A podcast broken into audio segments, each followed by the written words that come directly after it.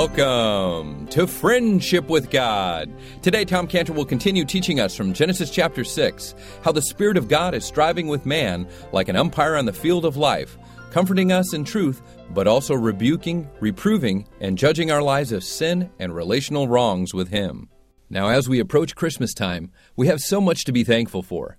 The Friendship with God radio program is thankful for your listenership, and we hope that you are enjoying this Old Testament expository preaching and teaching from our Bible teacher, Tom Cantor. Now, we cannot continue to air this Bible teaching program on this station if you don't support it. And so we would like to ask that if you would consider making a one time or even a small monthly contribution to support Friendship with God. We'll keep Tom Cantor's tremendous Bible teaching messages airing for you to listen to and grow in your friendship with God. Now, you can donate online at friendshipwithgod.org, or you can donate by calling us now or after the program at 800 247 3051. That's 800 247 3051. We also want to remind you that Tom Cantor also has a bookstore with all of his writings, tracks, DVDs, and teaching. And if you'd like to order any of Tom Cantor's materials, you can do so by going online to friendshipwithgod.org.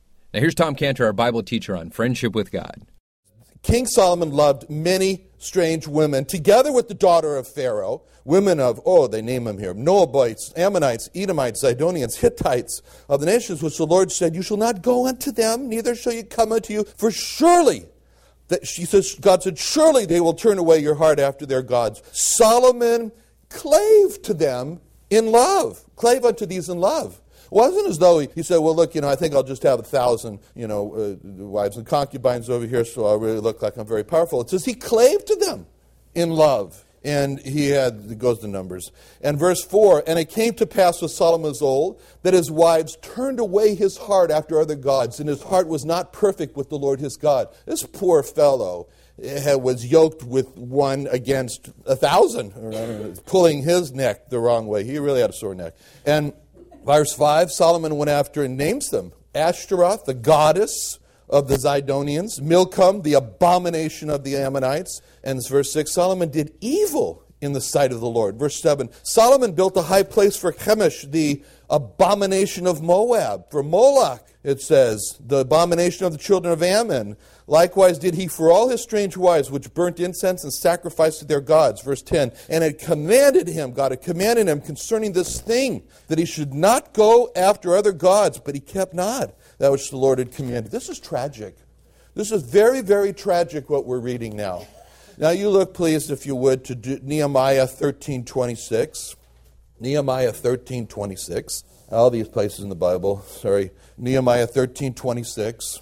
And this is here Nehemiah, and he's speaking. He's speaking now to the, uh, to the children of Israel, and he's telling them, because they were doing this in his day, and he's saying to them, Why are we here? He could say this. Why are we here rebuilding this temple?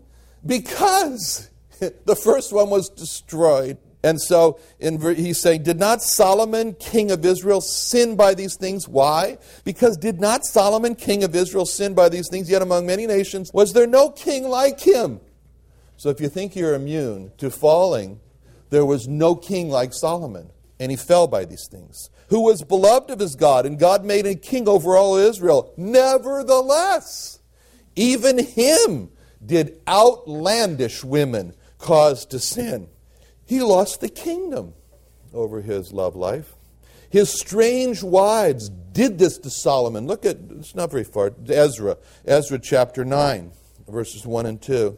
We're tracking here the downfall of Israel. Ezra 9, 1 through 2. Now, when these things were done, the princes came to me, saying, The people of Israel and the priests and the Levites have not separated themselves from the peoples of the land, doing according to their abominations. And list them again Canaanites, Hittites, Perizzites, Jebusites, Ammonites, Moabites, Egyptians, and the Amorites. Verse 2 For they have taken of their daughters for themselves and for their sons, so that the holy seed the sons of God. The holy seed have mingled themselves with the people of those lands. That's what we're talking about in Genesis 6. The holy seed has mingled themselves, yea, in the hand of the princes and rulers have been treated this trespass. Okay, now, Oh, so many verses. Sorry. If turn back to Nehemiah 13 again, um, Nehemiah 13, verse 23, it says again, In those days also saw I Jews that had married wives of Ashdod, Ammon, Moab, and their children spake half in the speech of Ashdod, and could not speak in the Jews' language, according to the language of each people. Contended, I contended with them, verse 25. I cursed them. I smote certain of them, and I plucked off their hair. Oh boy, you wouldn't want to be around him at that time. He was mad. We're talking about Nehemiah. Yet, uh, what he's do, and he said, made them swear by God, saying, You shall not give your daughters unto their sons, nor take their daughters unto your sons, or for yourselves. Did not Solomon, king of Israel, sin by these things? So forth. Okay. This is the reason why there was a king who did more to provoke God to anger than any other king, and that king as you know. And I'll read it to you, so you don't have to turn. It's so many. Okay, it's in 1 Kings 16 31. It says, It came to pass as a light thing for him to walk in the sins of Jeroboam, son of Nebat, that took Jezebel. He took Jezebel to wife. See, we're talking about Ahab. So he takes Jezebel to wife, and she's the daughter of the king, the, of one of the kings of, of the Zidonians, and then he worships Baal.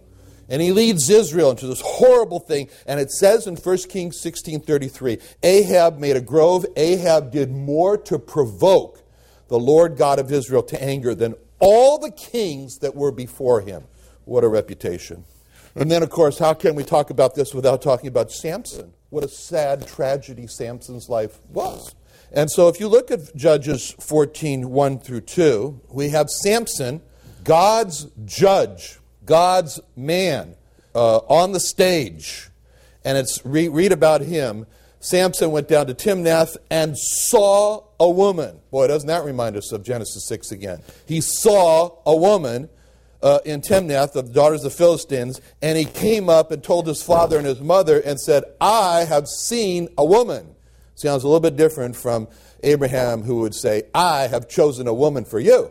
But he came and said to his parents, I have saw a woman. I have seen a woman, Timnath. And then he says to her, says to his parents, "Get her for me to wife." Now we know what happened to Samson and how he ended up with Delilah, who put his eyes out.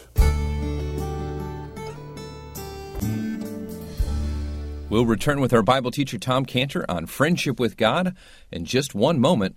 Now, our Bible teacher Tom Cantor is not just a teacher, pastor, scientist, CEO, and 2009 Whistleblower of the Year award recipient winner.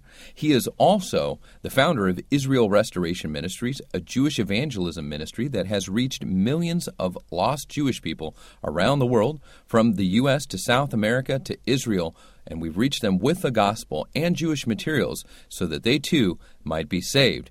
Now, Tom Cantor is a Jewish born again believer in the Lord Jesus Christ, and we want to reach other Tom Cantors that need to know the Lord Jesus Christ as their Savior. We do that through free gospel gifts and messages that we offer for free. You can help us by supporting this Bible teaching radio program by calling us at 800 247 3051.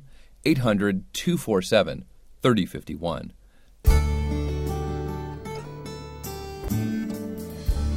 What's really, really, this was the thing that really got to Samson. I mean, there's a lot of things got to him. When he lost his eyes. And if you look at Judges 16, 28, his last words, the last words of Samson as he's dying, or before he's going to die, and he says in Judges 16, 28, and Samson called unto the Lord and said, O Lord God, remember me, I pray thee, and strengthen me, I pray thee. Only this once, O God, that I may be at once avenged of the Philistine for what? For my two eyes. For my two eyes. Through wrong marriages, Samson, remember three S's with Samson. Forget about the fact that the name of his starts with an S. But Samson lost his sight, he lost his strength, and tragically, he lost his service for God. This was all because of wrong marriages. Now, turn back to Genesis 6, and we find here that these wrong marriages were going on, and it says there, right in the next verse, in verse 6, that this was a matter that, God's, that God decided to strive with man. verse 6 3. I mean, chapter 6, verse 3. And the Lord said, My spirit shall not always strive with man. It's an amazing picture here of God the Spirit striving with man. I mean, you know, this verse is saying, My spirit shall strive with man. Just it's not always, but my spirit, my spirit shall strive with man. God's spirit was striving with man. So the word dun, it's used here. It's a very interesting one. It's used 25 times in the Old Testament, this word strive used. 18 of those times that it's used in the Old Testament, from the context, the uh, translators gave it the word judge or judgment or judges or something like that. Judge.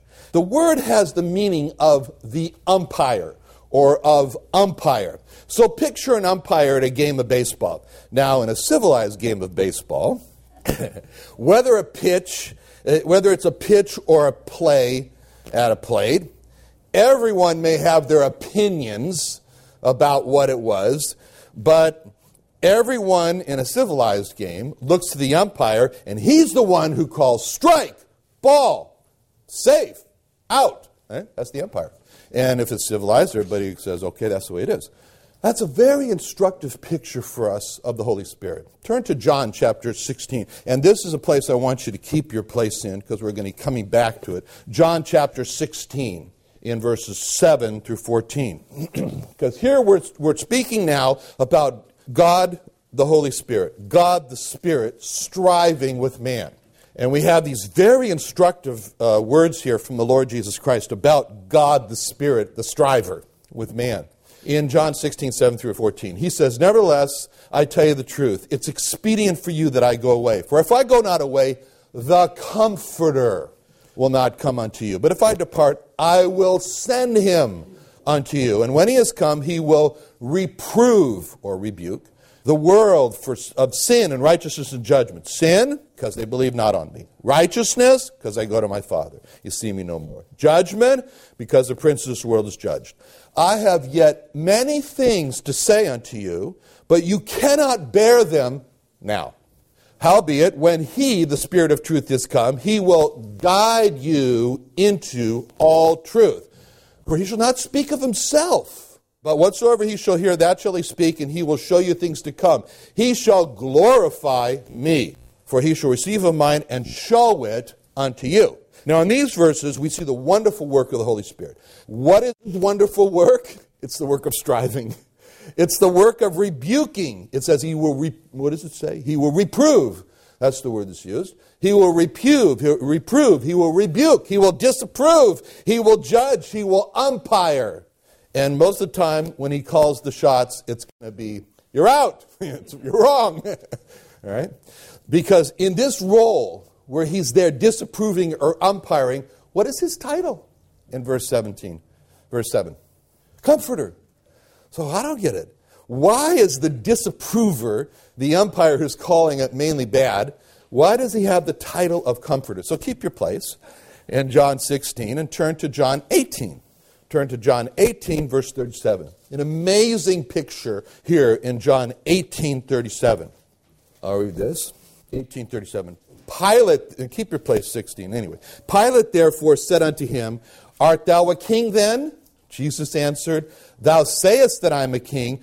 To this end was I born, and for this cause came I into the world, that I should bear witness unto the truth. Everyone that's of the truth heareth my voice. Pilate saith unto him, What is truth? And when he had said this, he went out again unto the Jews and saith unto them all, I find in him no fault at all. So there stood, what a scene. There stood the Lord Jesus Christ. How did he look as he was standing there before Pilate? He'd just come back from the scourging. He was bloody. His back was lacerated from the whipping of the cat of nine tails as he stands there condemned to be crucified. And it, we can imagine small, maybe small pools, drops at least, of blood collecting around his feet as he's standing there before Roman the ruler Pilate. And this is Pilate's time. This is the time when Pilate has his conversation one on one with the Lord Jesus Christ. And Pilate asks him, Are you a king? And he tells Pilate, Yes, in essence. Yes, I'm a king. Imagine that. Pilate sitting there, he's the king. He's arrayed in these, in these clothes and total protection. The centurions are giving him all the security that he needs. And he asks him, he's, he's thinking in his mind, what kind of a king is this? He stands here beaten, bloody, ready to go to his own execution. And the reality was, that's the only king that that was, was the king who recruits his, the members of his kingdom from prisoners who are on death row on their way to hell, and this is the king who pays for the crimes of the prisoners by his own death. That's who this king is.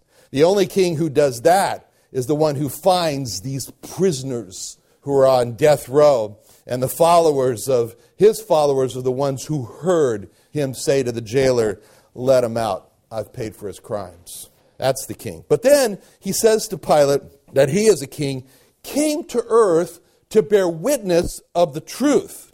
And Pilate wonders, what truth could he be talking about?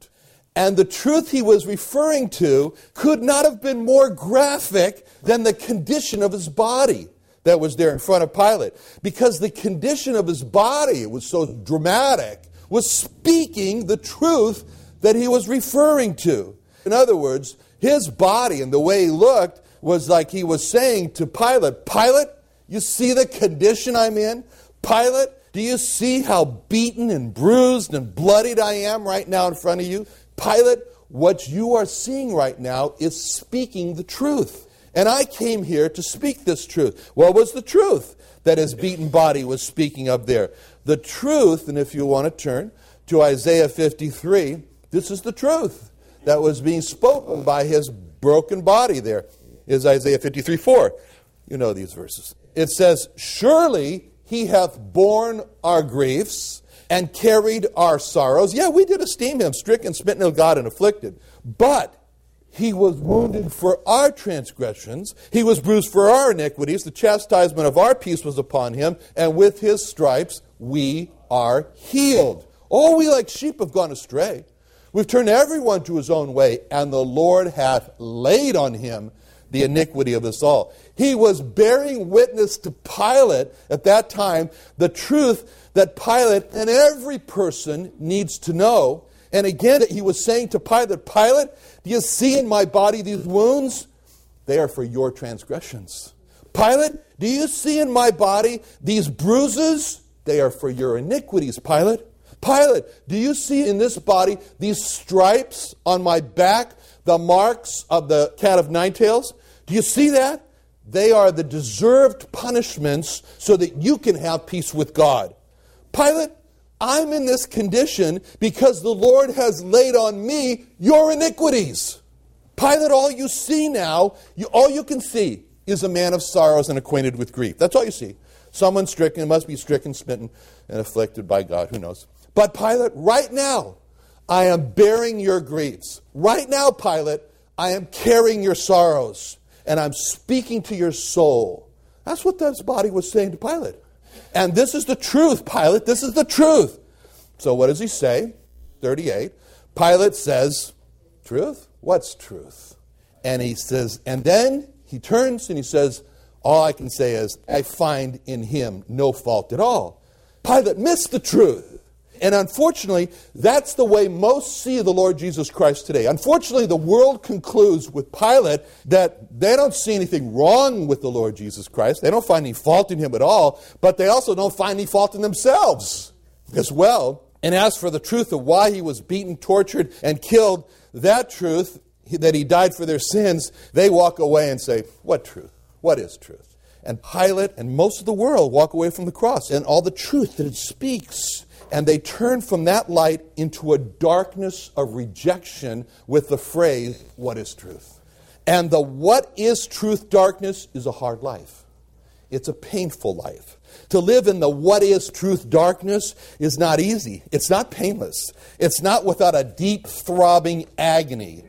Why is the what is truth darkness so hard, so painful, so agonizing? Because it's a life without an umpire. It's a life without, without an authority saying, right, that's right, wrong, that's wrong.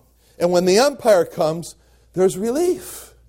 And there's comfort because he stops the what is truth darkness, and the umpire comes, and that's why he's called the comforter. Because he comforts. He stops all that hardness, all that pain, all that agony of what is the truth life. And so we further see in John 16, 7 that the Lord Jesus Christ, seeing the pain, seeing the agony of the what is truth life, he says the umpire is a comforter. And what does the, what does the comforter umpire do? He's, he's got a lot to say is wrong. So he, he rebukes and reproves, and he says, You're wrong, wrong, wrong, wrong, wrong. And he strives with man. My spirit shall not always strive, my spirit shall strive with man. First, he strives over sin. What sin? The greatest sin, which is John 16, 9. The sin of not believing on the Lord Jesus Christ. Why is it the greatest sin? Because it's the greatest gift that God gave. And so to reject that greatest gift is to incur his greatest wrath. Second, the Spirit of God strives with man over the meaning of the resurrection. What's the meaning of the resurrection? Righteousness. Of righteousness, because I go to my Father, you esteem me no more. Why was the Lord Jesus Christ resurrected from the dead? Isaiah 53 11. For he shall see the travail of his soul and shall be satisfied. By his knowledge shall my righteous servant justify many who bear their iniquities. God the Father evaluated the sacrifice of the Lord Jesus Christ, and he had one word satisfied. And because he was satisfied, he called him righteous, righteous servant. Paul put it in Romans 3:26 to declare I say at this time his righteousness that he might be just and the justifier of him which believeth in Jesus. Third, the Spirit of God strives with man over judgment. Judgment because the prince of this world is judged. The devil at the cross was a defeated foe. For this purpose, the Son of God was manifested, 1 John 3 8, that he might destroy, literally it means disintegrate or dissolve the works of the devil. Now, these are the things the Holy Spirit does as he strives. And to yield ourselves to God is to be guided into all truth. And the first truth is, he shall not speak of himself. So that's what we're told. He glorifies the Lord Jesus Christ. What does that mean? You come into a meeting, a church service, and the folk, if the focus is on the Holy Spirit, and the Holy Spirit is doing this, and the Holy Spirit did that, and woo, over here the Holy Spirit is doing something else, and he's taking control of the body, and he's taking control of the tongue, and this is the work of the Holy Spirit. And you go to this meeting, you're going to get a double dose of the Holy Ghost. And when you see that, and the Holy Spirit takes the center stage of the meeting, and people are talking about the work of the Holy Spirit. You know what? That's not the Holy Spirit. That's not the work of the Holy Spirit. Why? Because it says in John 16, 13, the Holy Spirit shall not speak of himself. So if everyone is speaking about the Holy Spirit, you know that he's not at work in that meeting. Amen. but when you see a meeting where all the emphasis is on the Lord Jesus Christ. And you walk in out and say, Oh, how wonderful is the Lord Jesus Christ! How great is the Lord Jesus Christ! Then you know that the Holy Spirit was at work at that meeting. Amen. Why? Because of John 16, 14. He shall glorify me. My spirit shall not always strive with man. That's the definition of hell. No more striving, no more umpire, no more restraining. This word strive has the meaning of hold down. Remember what God remember what God told to the king who had taken Sarah for his wife, I even I have kept thee back from sinning against me. That's the work of the Holy Spirit. Let's pray. Father, we thank you. How can we thank you enough for the precious Holy Spirit, Lord Jesus, that you sent? Thank you, Lord, he guides us into truth. He guides us into the truth, Lord Jesus, of who you are and what you've done for us. Help us, Lord, to be willingly guided by Him. We pray in Jesus' name. Amen. Another fantastic message from Tom Cantor and the Friendship with God radio program as we've studied the scriptures of Genesis chapter 22 with Abraham and Isaac. We want to encourage you to support this Bible teaching radio program by going online to friendshipwithgod.org to donate one time or calling us at 800 247 3051. We can set you up for a one time donation or a monthly reoccurring donation, which helps us to continue airing on this station in this city. Again, 800 247 3051. That's 800 247 3051. You can call us right now, or you can mail in your donation or even an encouraging note or letter to Tom Cantor, our Bible teacher, by writing to Friendship with God. That's P.O. Box 711 330. That's Friendship with God, P.O. Box 711 330, Santee, California. That's S A N T E E, Santee, California 92071. And again, that's Friendship with God, P.O. Box 711 330, Santee, California 92071. Or again, call us at 800 247 3051. And we'd like to encourage you to go online to friendshipwithgod.org to sign up for Tom Cantor's daily devotional verse that'll come to your phone or to your email. And you can also find Tom Cantor's daily devotional verse on Facebook. Just search for Tom Cantor, Friendship with God, and you can also find Israel Restoration Ministries on Facebook. You can receive your daily devotional verse through Facebook, Friendship with God, Tom Cantor, or Israel Restoration Ministries, all on Facebook. Or for more information, again, call us at 800 247 3051. Thanks for listening and join us again tomorrow at this same time.